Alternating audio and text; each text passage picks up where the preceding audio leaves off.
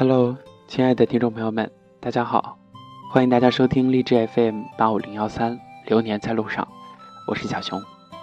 咱们今天要跟大家分享的这个故事呢，有一些伤感，但是每个人应该都经历过。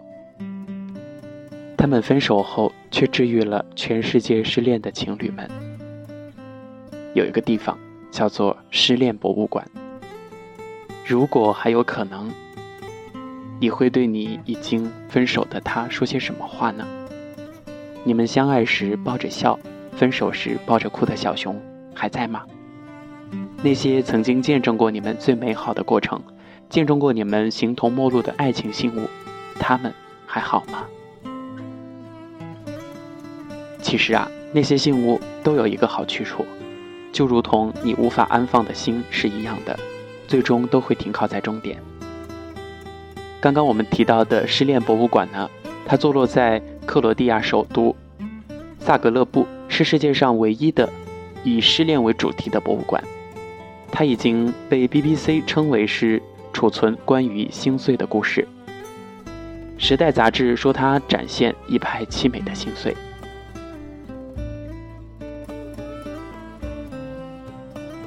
曾经有人呢去这个博物馆里边参观过。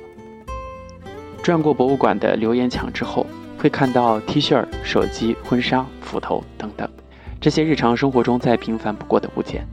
而当你读过他们的故事之后，他们就变得如此的独一无二，无法复制，带着原来主人的个人印记。他们是某一段无法继续的感情，某一个生离死别的时刻。博物馆里的展台都被设计成破碎的心。如果说你一个一个看过去，从钥匙到维尼熊，从熨斗到高跟鞋，你在一张明信片前停住。这是一个亚美尼亚七十岁的老妇人捐出来的，一段关于年少的故事。邻居男孩把这张明信片偷偷地塞进我家门缝，他已经暗恋我三年多了。根据古老的亚美尼亚传统，他的父母来我家提亲，但是我父母觉得他配不上我。他们离开的那天晚上，那个男孩开车冲下了悬崖。你会看到一个女孩捐出的手机，在她背后的故事板上，有这样一段留言：三百天了，她把她的手机给了我，于是我再也无法给她打电话。在博物馆里展示着一千多件展品，来自世界各地的各种爱情遗物。在那短短的几分钟内，你就经历了世界上另一个人的甜蜜和心碎。偶尔抬起头，你可以看到身边的女孩，眼中含着泪花。接下来要跟大家分享的还有更多的关于这些物件的故事。斧头，她是第一个和我住在一起的女人。在她搬进来的几个月之后，我要去英国出差。三周后我回到家，她居然和我说她爱上别人了。他甚至只认识了那个人四天。他去度假之后，我就买了这把斧头，每一天砍掉一件他的家具。等他回家的时候，看到满屋子的碎片，就跟我的灵魂一模一样。斧头成了我当时唯一的治疗师。矮人雕塑。离婚的那一天，他走向一辆新车，傲慢无情。他关上花园门的时候，我把那个矮人雕塑扔向了他的新车玻璃，雕塑砸在车窗上，反弹了一下，掉在沥青路面上。那个镜头我永生难忘，就是这个矮人画出的抛物线，定义了爱情的结束。泰迪熊娃娃，一个谎言，该死的谎言，就像你当年年轻幼稚的爱，你没有意识到你的男友开始约会。却只想着上床，就是这样。我得到了这只情人节的泰迪，它幸存下来了，在我的壁橱的塑料袋里装了很长时间。毕竟，它不是伤害我的人。火柴相框。一九七五年十一月十五号，我们结婚了。婚后，他去参军的时候做了这个相框。十八年的婚姻之后，他因为另一个女人离开了我。我们在结婚二十五周年的日子正式离了婚。我决定在纪念日给他一个惊喜。我让面包店把蛋糕一切两半，并将写着的数字的那一半寄给了他。我们的婚姻和蛋糕一样，一去不复返了。但我仍然拥有着这个相框、两个儿子和许多回忆。玻璃马，我在威尼斯的时候看到雕塑艺术家在做这匹美丽的马，我说这马儿真是让人感到幸福。后来我们步行回酒店，老公亲了一下我的脸。给了我一个小包裹，他对我说：“亲爱的，我爱你，我永远不会停止爱你，你是我的生命。”我们走进房间，我打开包裹，里面就是这匹小马。二十年后，我离婚了，他的爱就这样消失了。我把马儿放在结婚戒指旁边，对自己说：“不要哭，明天又是新的一天。”钥匙。他给了我这把钥匙，说他有多爱我。然而，他从来没有跟我上过床。直到他因为艾滋病去世，我才知道，它的含义是真爱。裙子，我在一九九四年八月二十号穿着这条裙子，当时是在希腊。我们的婚礼上有八百位客人，连杂志都报道了这次婚礼。我们享有一个幸福的家庭，外加很多的孩子。然而，在他身边越久，陌生感就越强烈。最后，我孤身一人搬到了德国。熨斗，除了我的婚纱，他没有熨烫过任何其他的衣服。毛毛虫玩具，那对恋人为了兼顾异地恋情，买了一只巨大的毛毛虫玩偶。每次见面，都会把玩偶的脚拆下一只。然后，这段感情也只维系了二十个月。分手的时候，毛毛虫的脚曾经被全部拆下来。假肢，经历过巴尔干战争的老兵捐赠的。当年他与护士坠入爱河，假体寿命超过了我们的爱情。显然，他有着更好的材料。相机。当他离开我到别座城市前，将这台相机送给了我，而我从未使用过它。相机里有一卷尚未冲洗的底片，都是我们在一起最后一天的照片儿。轿车的测试镜。当他发现情人把车停在另一个女人的门口，他折断了测试镜。回到家时，情人说，车子不知道被哪个小混混破坏了。他给了他镜子的同时，也还给了他一段感情。情书，我们在不同的国家，他发了电子邮件跟我说分手，最终我删除了他的邮件，但是手写的这封信，我把它粘到镜子上，然后打碎了它。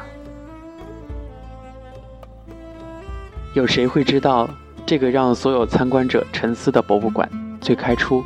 是为了一只兔子而建造的。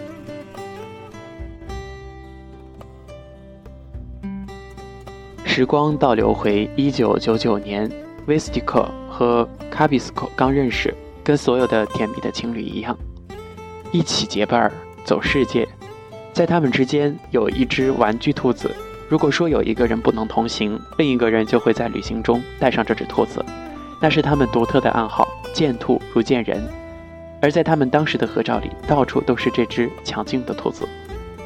四年后，他们和平的分手了，却在处理遗物的时候发现，有了争执。这只兔子对两个人来说都有特殊的含义。那么，这只兔子到底该归谁？他们都舍不得扔，也舍不得送人。最终的决定就是，我们为他建造一个博物馆吧。尽管当时这只是一个玩笑，但就在那时，他们已经想到了。为所有失恋的情人建造一个博物馆，那里将留存他们爱情遗物，也留存他们无处安放的记忆。直到两千零六年，这对分手的情侣终于能够将这份企划付出时间。作为当年第四十一届萨格勒布艺术沙龙的一部分，失恋博物馆首次展览是在一个集装箱里进行的。所有的展品都来自亲朋好友的捐赠。然而，这个创意却迅速打动了世界各地的人。从最开始寥寥可数的展品，到后来因为展品过多而无法全部展出，所有经历过心碎和重生的人们，都在这个展览中学习了怎么样自我治愈。二零一零年的时候，失恋展览终于有了一家永久性的博物馆。作为萨格勒布的第一家私人博物馆，博物馆原本是一栋破败不堪的旧楼，孤零零的在圣马可广场的街边。平时爱好室内设计和制作手工家具的 j a r z e n 花了整整一年多时间，一个人大动干戈。对这座三百来平米的欧式双层小楼做了翻新设计和装修。博物馆内通体素白，摆放着各式展品的白色展示桌沿墙一字排开，每一件展品上方都打着一盏照明灯，旁边的墙上贴着一段不足百字的说明，那是物品主人亲手写上的自己的爱情故事。按照两个人的策划，整个展览空间因为不同的主题分割出八间展览室。距离、愿望、愤怒、暴怒、悲伤、历史、成人礼、时间和家，每一件有着不同故事的展品，按这些主题陈列其中，沿路参观一趟，便直接经历了从恋爱到失恋过程中的全部的情绪。博物馆的大部分展品都是匿名捐赠。对于物主的许诺是，永远也不会公布这些物品背后主人的真正的身份。奥林卡说：“因为他们背后的故事是唯一的、无法复制的爱。”物主带着私密的忏悔，把物品捐赠给我们。他们的故事都不是小说，而是物主人生的一部分。我们满怀最真挚的尊重，来展出这些破碎的爱情的遗物。在展馆里还有一份来自中国的藏品，主人是一对天文界的情侣。女孩二十六岁生日当天，男孩送给她一张恒星的光谱图，是猎户座中的一颗恒星，离地球二十六光年。男孩写道：“在你出生的那一刻，有一束光芒从这颗恒星出发，它穿越漫无边际的星际空间，穿过数不尽的尘埃和星云，经过二十六光年的旅程来到这里。”你从那一刻起，也经过漫长岁月的旅程来到这里。你和你的星光在这里相遇，我和你也在这里相遇。女孩在注释中说：“尽管我们现在分手了，但我每次仰望猎户星座，都会有甜蜜的回忆涌上心头。”毫无疑问，在这里，我们学到的是爱情和随之而来的一切，不论好的坏的东西，都是一种普遍经历。我们很欣慰地了解到，当谈到爱情这个话题的时候，所有人都经历过情绪像坐过山车似的起伏。不管我们的生活状态如何改变，当看到这些爱情故事时，我们意识到自己悲喜交织的情绪，并不孤独而特殊。虽然已经不在一起，然而因为创建失恋博物馆，维斯特卡和卡比斯科成为了最好的朋友。有时他们会笑称：“也许友谊。”比爱情会更加持久。每一段激情，到最后都会有它的观众。好了，亲爱的听众朋友们，本期节目就跟大家分享到这里，感谢你的收听，咱们下期节目再见。